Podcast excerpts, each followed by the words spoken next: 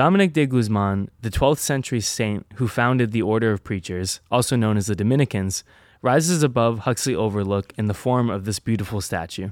Students and others often visit this space to take in the campus's best view of downtown Providence, including the magnificent Rhode Island State House. Just below Huxley Overlook is Gley Field, home of the Friars softball team, where fans enjoy springtime home games against Big East opponents. Gley Field is also well used for intramurals. The large building behind the softball scoreboard in right field is Shanley Hall, PC's newest residence hall completed in 2023. Proceed down the hill to the left of Gley Field and past McCarthy Hall on your right to arrive at the Smith Quad.